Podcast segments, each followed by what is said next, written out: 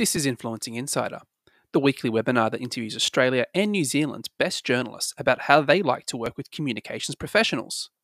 To view our complete library of episodes and register for the live shows, head to influencing.com/insider.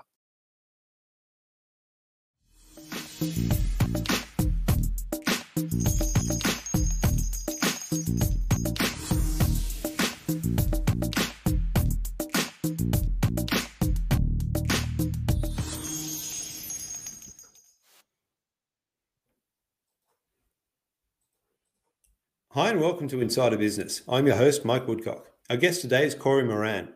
Corey works at networking giant Cisco. Since 1984, Cisco has built and delivered key networking technology that helps make the internet possible. In recent times, that focus has also included helping keep it safer with their cybersecurity unit. Corey works at Cisco as their comms lead and is here to talk about communicating values, priorities, and successes, and the challenges that go with his 17-year-long career. Welcome, Corey. Thank you very much, Mike. Great to be here. No, you're welcome. Thank you for joining us. I really do appreciate it. First off, 17 years is an extraordinary achievement. How did you get your start at Cisco, and what's made it compelling enough to stay that long? I know, 17 years. When you kind of like stop and you sit back and you kind of go, wow, say it out loud. It is a long time. It's a long time in someone's life. It's a long relationship, so being at the same company for 17 years is pretty crazy, but I guess you know, I've worked all across the world with Cisco, so it's been pretty varied, exciting. I've obviously grown, my career's grown, and I've had some awesome experiences and life experiences that I guess have meant that, you know, there's been an amazing opportunities and ways in which I can kind of continue to grow and develop and experience new things. So, where did you get your start? Sorry yeah, to cut you off there. No. I did want to know, where did you get your start? Where did you start at Cisco?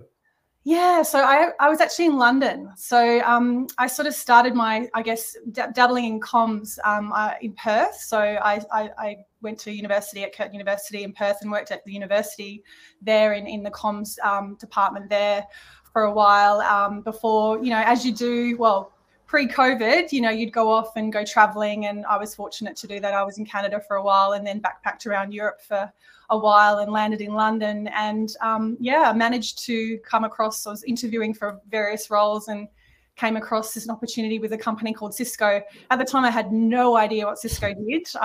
You know, I really sort of went in a bit blind, but yeah, it was a great opportunity to sort of start there, and I guess from that I worked across Europe. So I worked with a whole range of different executives, Italian, American, obviously we're a big American company, but Dutch, Swedish, yeah, so I got a really great, I guess, cultural experience, you know, Australian being in Europe, but great exposure, and kind of continued to evolve in the way in which my comms, I guess, always in the comms discipline, but for different parts of the Cisco business. So I have a great understanding of the breadth of the business, having had the opportunity to work in various parts of it. And then I had the opportunity, I sort of got to the point where I was like, yeah, I'm done with the London after almost 11 years in London.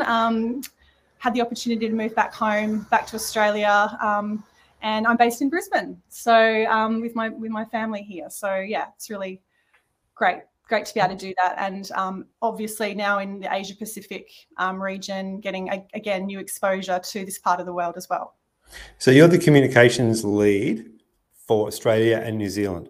Correct, yes. And my role's just expanded, actually. I've now leading our communications campaign managers across the region. So I've got a couple of the team based in Singapore and a couple in India as well. So that's, again, another opportunity to continue to grow and evolve yeah, the experience that you have at Cisco Show. So what does a typical day for you look like? So, yeah, daylight saving. So in Brisbane, we don't have it. So I guess my day starts a bit earlier. So, but you know, it's beautiful weather, so there's there's no reason not to get up early. But I sort of get up pretty early, and given we're a global company, sort of check my emails. Obviously, we've got Webex, so all of the messaging that kind of comes through overnight, just to see what's happened. We're the first to wake up for a new day in Australia. So obviously that sort of means we need to be across anything that's happened overnight. I then love to go for a walk. So I listen to RN Drive live. It's sort of a great, I guess, way to start the day and hear the news of the day or what's going to be on the news agenda of the day. And then, yeah, really get stuck in. I often connect up with Adela and my team who's in Sydney and Relevant. And then I guess that's when the meetings start. So it's generally pretty hectic, and depending on, what's going on, a lot of sort of internal meetings, connections with our PR agency, Thrive PR. And then depending on, what's going on. I mean, yesterday morning I had an early 6:30 call with colleague in Toronto and one in the US. Tonight I have one, it's not too late for a Friday, but it's about 5 o'clock with my colleagues in London and in Berlin as well. So it just depends on the day, but you get a lot of variety and lots of ways to connect with colleagues and stakeholders right across the globe. So how much of your work is client and partner focused and internal comms, and how much would be engaging with media and external? Yeah, so I've really, I guess, grown my comms career initially from an internal communications perspective, and sort of then morphed into the sort of PR side a bit later on. So I have a really great foundation in employee engagement, and that's something I'm really passionate about. And certainly coming into this role in Australia, I really embraced that. It wasn't something that was sort of happening prior to me sort of coming back down here. So I do have a big, strong focus on the internal communications. I think that's really important to leverage and kind of connect with our employees around everything that we're doing. And I think that's something that I've really demonstrated some success in, recently. But I would say, 50% probably of my role is really about connecting with, internal stakeholders, whether that be, and I'm actually really fortunate that I get to work, obviously, with our most senior leaders, right through to our team on the ground and working with customers. So it's a really great, I guess, role in that you have so much coverage of the business and people as well. And then probably about 30% of my role sort of externally facing, obviously partner up with, again, Thrive PR, but Adela in my team, we sort of manage a lot of those external relationships with journalists. And depending on what we've got going on, if there's a big announcement or launch or something we're really trying to drive with the media, obviously that sort of dials up a bit. But yeah, and then the other 20% is probably more broader, I guess, within the comms family. So from a global communications perspective, we've got our folks in the US, we've got our regional team as well. So yeah, I guess that's how I would split it up, thinking about it, yeah. Okay. Who does Cisco do business with, and how much of a role does media play in managing those relationships? So Cisco, there's a data point around the fact that, 80% of the world's internet traffic runs on some kind of Cisco technology. So we're pretty pervasive. We cover, our core networking capability, so Wi-Fi connectivity across business within the office environment. And so you'll see us, in big retailers, in banks, you'll see us in hospitals, universities, right through to small business and service provider networks as well. So, core networking, we have cybersecurity capability, data center capability, and collaboration, so Webex as well. So we're really, there is a breadth of capability of technology that we provide to top end of town right through to small business. And so you pretty much see us add some form everywhere, yeah, so which is awesome, but it's also quite a challenge in terms of being able to prioritize, obviously, where the opportunities are to tell our stories and our impact with the media as well. So I would say, we have obviously our core technology journalists who we engage with very regularly, and then we'll have more bespoke, education, health, transport even focused, storylines that we're really wanting to seed with those particular journalists.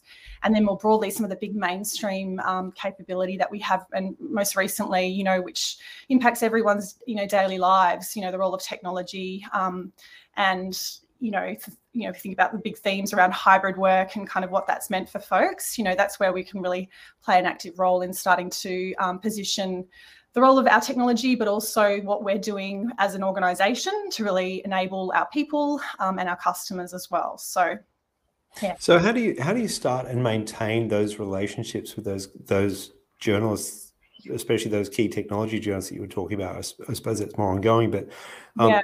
The journalists that specialise in business verticals, that presents a different set of challenges. Yeah, absolutely. I think for me, when I first landed in Australia, I had no relationships. I really didn't know anyone because I'd been away for so long. So for me, it was really sort of starting as well from learning and really picking up from the agency and others around me around who's who, right? And I think we're at a really great point in time now where Adela and I are like this. We're like this. We're the dynamic duo. We're a very lean team. It's just Adela and I covering everything in Australia and New Zealand. Being aligned, but also really understanding our key journalists and what it is they need, and obviously knowing that they're time poor, but really being quite mindful of when we do connect with them, that we believe that it's a really good opportunity. We don't just sort of send out and sort of spray everything. We're really considered in when we actually do engage. So I think we've spent a lot of probably the last 4 years really nurturing and building those relationships. Obviously with the news and the stories that we're trying to land with them, but also on the other side, and that's just getting to know them as human beings, right? And I think COVID and the pandemic's really, stripped back a lot of the potential facade of, who we are as humans. And, we spent a lot of time, just trying to, connect with them, doing some fun things like we did a virtual beer tasting and a virtual wine tasting, just to kind of during the midst of the pandemic, just to really, have moments, just shared experiences that might just, get them out of there every day when we're all stuck at home. Well, I'm fortunate that I wasn't being in Brisbane, but I know that a lot of the folks in Sydney and Melbourne were certainly impacted pretty badly. So, yeah, that's sort of the way in which we do that. And yeah, again, really mindful. But then on the other side, when we do have, it's constantly changing, isn't it? Like the consolidation that we've seen in tech journalism, I think that's something that was, it's not great for us as an industry, given the amount of growth that we've had as an industry and the opportunities and the vital role of technology that that it plays in our society, and our economy as well. So I think when we see when newsrooms are closed down or things divested, we feel it as well, because it hurts the entire industry as well. So there's that, and then the other side of that is we've really tried to, elevate Cisco as a brand and the impact that our technology has. And that's where we sort of work really closely with Thrive PR, our agency, to sort of support us, because we're never going to have those relationships with those, morning show programs or some of the nightly news programs. And that's where we really partner very closely with them. And they're very much an extension of our team, and great partners to have and trust to be able to do that, and working with our spokespeople right across the business. So yeah, that makes sense that you would use the agency for those areas that are a little bit trickier to navigate, that you might not be quite as close to, being as how they're not technically tech all the time. So yeah, no, that makes sense. Sarah's asking a question which goes to something you touched on briefly about the complexities of not only the people that you're speaking with, but also the offerings that Cisco does cover so much ground. How do you see this? How do you see the wood for the trees, and decide which stories to tell, and when? Because timing matters. It's all about timing, isn't it? Yeah, obviously, as a global organisation, we'll have priorities that we're really trying to drive as a, you know, global storylines and themes that we're really trying to own and, you know, share a voice globally. So there's a sort of a drive globally that we have, and we very much align to. We have, you know, key publications that we consider, you know, top 75 globally. We have a regional group as well that we really try and nurture and target and work together with to land stories. So we sort of prioritise, I guess, the publication, you know, or, you know, that we're trying to, you know, work with and land stories with. But I think, yeah, the breadth of the capability and the opportunities that we have certainly, again, makes us really considered when we do go out to journalists that, there is an opportunity. We're not just sort of sending everything. We sort of put a bit of a filter on a lot that's sort of coming through. And, you know, as well, really thinking about, okay, what does it mean? It might be global news, but does it have a relevance here in Australia to our market? Is it in the news agenda? Is it something that we've got local data or, you know, insights on, or is it just a global sort of news item? So we really do think about, you know, our audience, to be able to like really package that up in a way that can be consumed fairly easily as well. So, you know, really thinking about the types of assets that we want to, you know, package that up with, whether that be, you know, obviously the standard press release, but are there other sort of visuals and facts, case studies, and infographics and such like. Sound bites, you know, access to, you know, key spokespeople as well, and just really simplifying what it is that we're sharing. We're not just sort of just sharing everything, but really packaging it up in a way that can be consumed, because we know that, you know, everyone's busy, but I think journalists as well, you know, like they just have got so much coming at them. And again, we hope that when we do connect with them that they go, okay, this is something that I need to read, because we're not sort of forever sending them out stuff, noise. Yeah. I'm glad you touched on that idea of consistent communications, because I feel that it's important to have that rhythm, but at the same time, and you knew I was going to ask this at some point, crisis communications will happen, and it's usually at a timing that's well outside your control. What do you consider the most important element in managing crisis communications? Well, it's easy to say it when you're not in a crisis. Yes, absolutely. But I think just obviously keeping you calm and cool. But, you know, I guess really understanding, okay, what's the process that we've, you know, I guess enable internally to be able to manage a crisis, and really just sort of stopping to be connecting with the right stakeholders. So we have a formalised process. We have a business critical communications team that sits centrally, but has people around the globe. So it's a 24-hour kind of capability, if you like, given the nature of our business and the news agenda as well. So, you know, we have, depending on the crisis, you know, ways in which we kind of connect as an organisation that will be bringing in the relevant stakeholders to, I guess, understand the facts. What are the facts? And really, I guess, work as well with the various external, I guess, parties as well to really align, so that if indeed there was a need to sort of go out externally with some kind of statement, that it's really coordinated and aligned. I think, you know, again, as I mentioned, you know, Australia is the first to wake up to a new day. So certainly during COVID, you know, when I reflect on what happened with when we first entered into the pandemic, you know, it was Mobile World Congress, and there were lots of organisations pulling out of that event. And then we had a Cisco Live in Melbourne a couple of weeks later, and we were full steam ready to go. And we had to, you know, announce that we were cancelling that event because of what was happening. And so there's a lot of alignment with global, a lot of alignment, obviously, with the marketing team, you know, with partners, just to understand the complexities of what that actually meant, given it was a fully, and obviously that's sort of one example and the flow and effects of that. But I was also thinking about our people, right? And what does that mean for our, you know, sites that we have? We have 10 sites across Australia and New Zealand, offices in the capital cities, and we have a couple more in Sydney.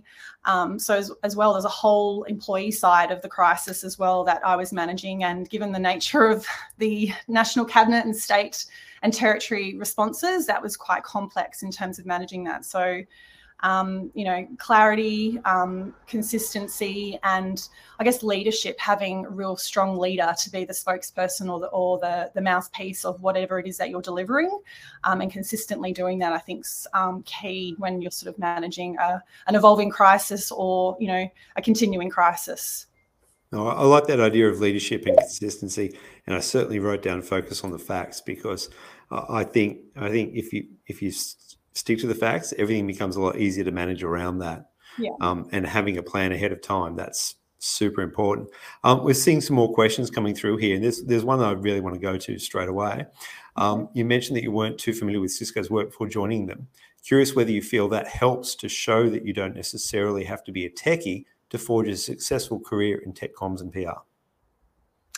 Absolutely. I think, you know, I had my experience working in the university, as I mentioned, and also government. So I was really coming in fresh. I didn't know. And obviously that was at a time when 17 years ago. So it was a bit different back then. But, you know, I think when I think about people who I've brought into Cisco, the last two haven't had a technology background. So I've really looked for, you know, one, you know, passion and willingness to learn and grow. But I think fundamentally, you know, as technology has become more pervasive, I don't think you need to have a technology background in order to apply, you know, what are the benefits or what are the stories that relate to technology. So, you know, understanding how resource and mining or, you know, industry works or government works, or indeed retail, you know, you can really see the application of technology. So from a comms point of view, you know, having that capability to kind of come in, you can learn the tech, right? It's constantly evolving. You know, you don't just do it once and then you're in.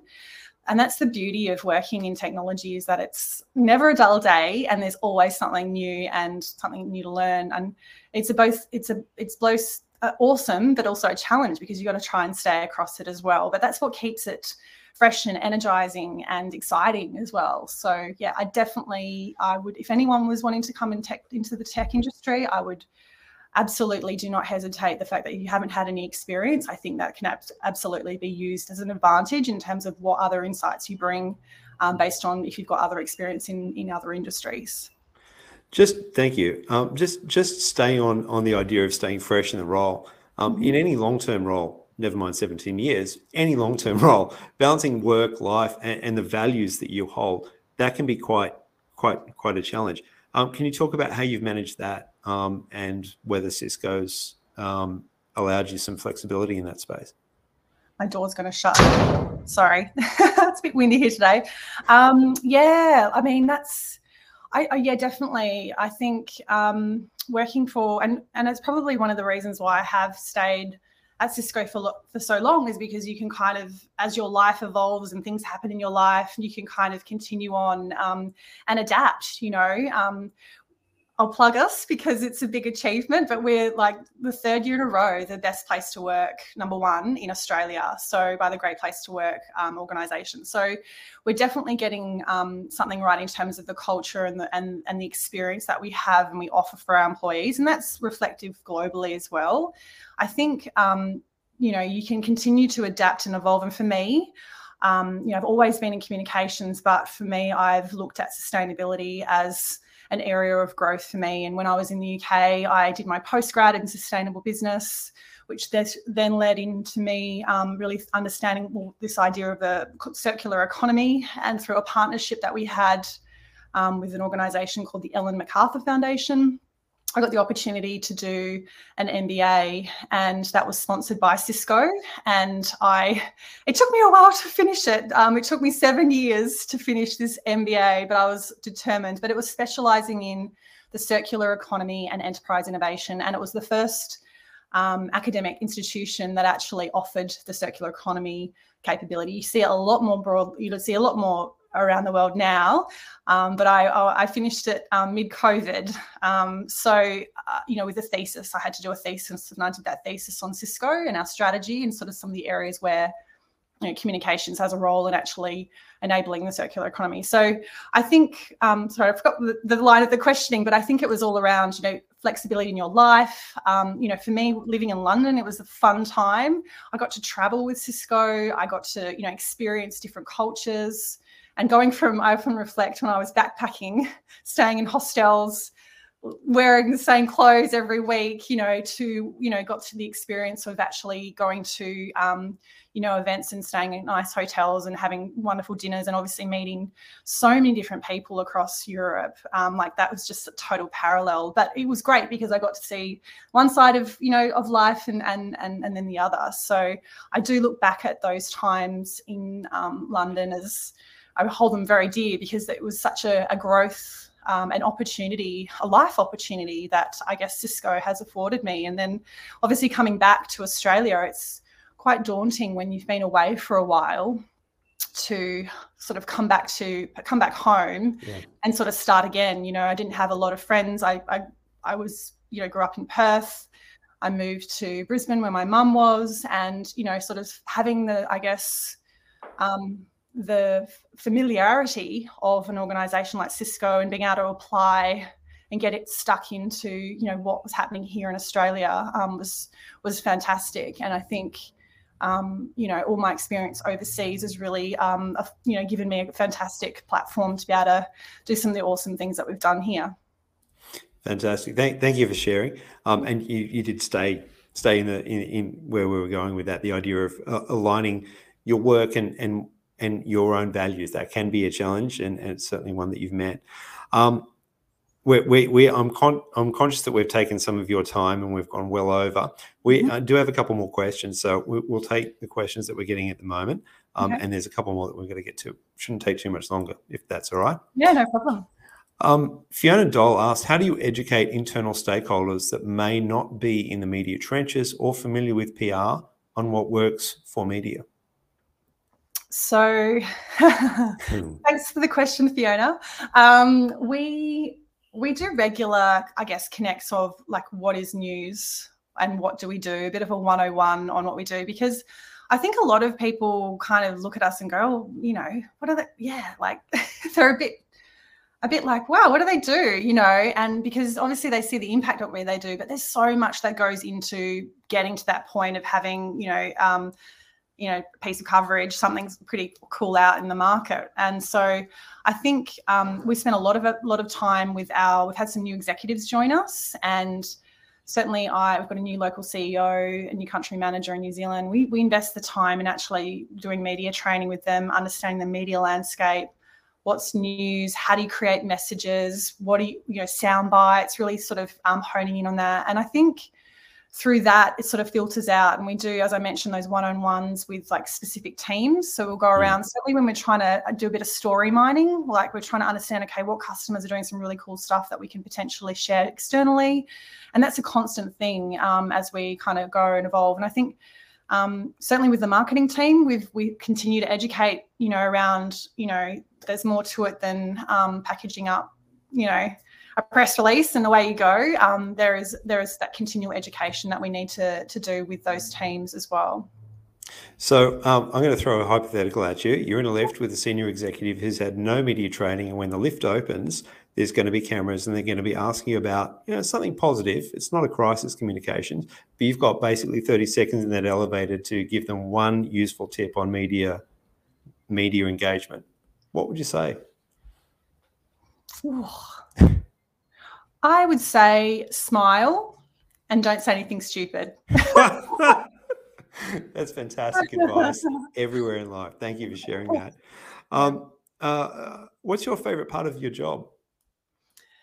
Oh, the variety. And I think, as I mentioned before, the breadth of like the technology, but also the people that I get to work with. So just, working with, we've got inclusive communities, so really understanding what people are doing to give back, but then like on the sales side, like really understanding all the cool stuff that we're doing with our customers. Like that really, I'm a bit of a geek like that. I'm like, oh, wow, how does that actually work, and trying to pull it apart, right through to working with our, CEO, Ben Dawson, and really, developing that relationship and working with him and sort of stretching ourselves and going, I'm a yes person. I like to yeah, let's do it, and maybe it creates a bit more stress, but I guess the rewards are like when you can kind of land things and push yourself, you obviously grow, and you can celebrate and enjoy those moments as well. Excellent. Thank you. I did want to touch on Cisco Live, which I understand is happening in December, although I feel that we're out of time, having run for about half an hour. Okay. But that's fine. Yep, December 6 to 9, no plugging, but yeah, it's a huge event, and we're really excited to pull that together again. It's been over 2 years since we've had one in person, so looking forward to hosting some journos and analysts there and sharing more about the cool stuff Cisco's doing. When were those dates again? 6th to the 9th of December. 6th to 9th of December, and held where? In Melbourne at the Convention Centre. It's in person, but there's also a digital broadcast as well, so folks can check into that online. Fantastic, fantastic. Lastly, what's a piece of advice you'd share with anyone starting out in a professional communications role? So I would say be attuned to what's going on, obviously, in the news. So read, listen to podcasts, understand your favourite journo and what they're all about, and sort of study them really hard. And look at organisations that you kind of align with your values, see which industries really, I guess, excite you, and really think about how you would like to work in that organisation. Perfect. Thank you so much for spending some time with us. Thanks a lot for having me. It's been great. I've enjoyed it. Thank you. Thank you, Corey Moran. No worries. See ya. Bye now. Thanks for joining us on Insider Business today. That was Corey Moran. Insider Business looks at communications from the business perspective and is supported by the Thrive Tech Academy. Next week, we'll be speaking with DoorDash's Director of International Communications, Simran Khadija, live from San Francisco. I hope to see you there. Bye for now.